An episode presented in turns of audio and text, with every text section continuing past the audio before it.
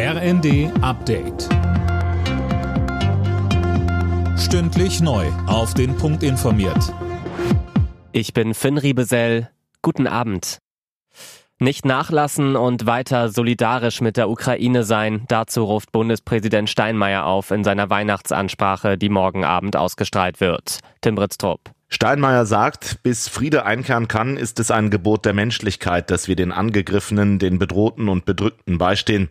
Der Bundespräsident betont, dass ein Frieden zwischen Russland und der Ukraine derzeit nicht in Sicht ist. Er betont aber auch, dass es Gründe gibt, zuversichtlich zu sein. Die Ukraine behauptet sich mit großem Mut, Europa steht zusammen und unser Land wächst laut Steinmeier wieder einmal über sich hinaus. Große Teile der USA sind weiter schockgefroren. Schuld ist die arktische Kaltfront, die für Temperaturstürze um 40 Grad gesorgt hat. Für 200 Millionen Amerikaner gilt eine Unwetterwarnung. Mindestens fünf Menschen starben bisher schon. Nach den tödlichen Schüssen in Paris hat es heute erneut Ausschreitungen gegeben. Am Rande einer Gedenkveranstaltung für die drei Toten in der Nähe des Platzes der Republik wurden Autos umgestoßen und Mülltonnen angezündet. Die Polizei setzte Tränengas ein. Währenddessen hat der mutmaßliche Täter bei seiner Festnahme zugegeben, dass er ein Rassist ist.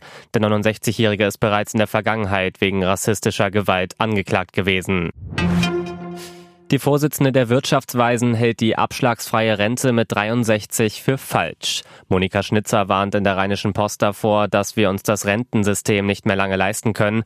Das Renteneintrittsalter müsse an die Lebenserwartung gekoppelt werden. Sie fordert, jetzt die Rente mit 69 anzugehen.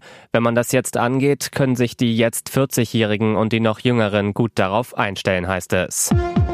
Alle Nachrichten auf rnd.de